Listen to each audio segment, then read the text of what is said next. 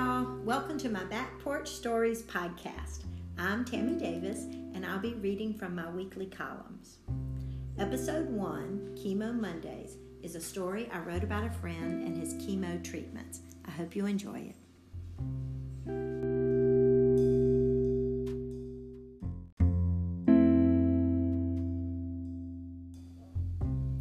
My friend's cancer is back, stage 4. He has a three day treatment every other week. He gets the chemo on Monday, wears a pump and tubes all day on Tuesday, and gets it all taken out on Wednesday. For the most part, I know the routine, but sometimes I forget and I have to ask if it's a chemo week or an off week. My friend Wes is remarkable. He doesn't refer to his chemo schedule that way. He calls his chemo weeks good weeks and his off weeks great weeks. Until recently, those labels irritated me. Every time he referred to his routine that way, I would fuss. You don't have to be strong all the time. It's okay to be angry. I gave that man lots of sermons. I thought he was trying too hard to be positive. I thought he was being false or putting on a brave but fake face. Every time I would call him out, he would say he really didn't care what I thought. He was sticking by his description. The chemo weeks were good, and the non treatment weeks were great. Everything changed for me last week. I gained some clarity. Wes was coming over to help me with some projects on a Sunday afternoon, the day before his chemo Monday. Even in the middle of cancer treatment, he was thinking of others. That's the kind of man he is. On that particular Sunday, it was cold, but the sun was shining. I was in my kitchen cooking and listening to Pandora and watching the birds at my feeder outside my kitchen window. I was basically enjoying life when it hit me. Wes wasn't trying to be falsely positive.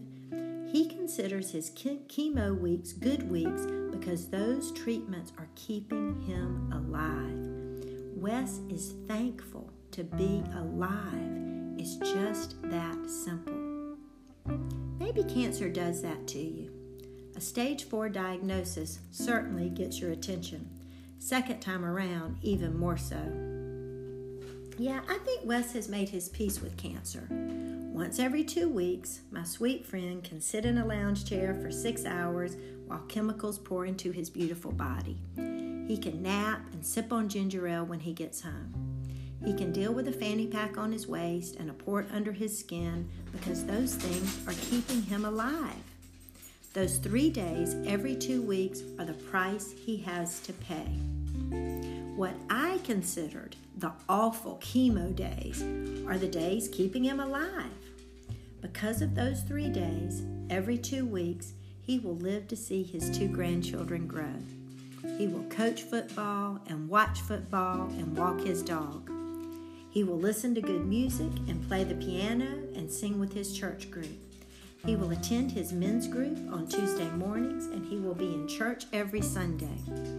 He will flirt with the ladies and the ladies will flirt back.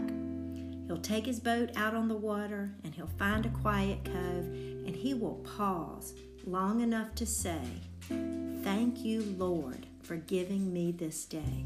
Nobody wants cancer, but if we let it, maybe cancer can have one redeeming quality Maybe the threat of death will snap us into really living. Maybe cancer will get our attention and serve as a wake up call.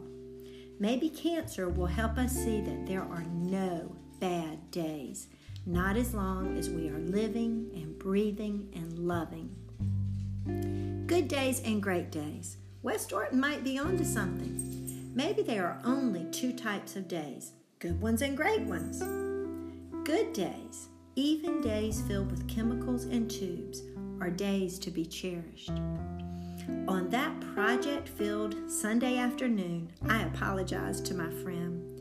I should not accuse should not have accused him of being fake, and I promised not to do it again. Because of his tremendous faith, I'm trying to banish the term bad day from my vocabulary. No more bad days for me. I might have a day full of headache and aggravation. I might have a day filled with problems that need a solution, but even those days are good days. I'm having a day. God has given me a day. I will rejoice and be glad in it.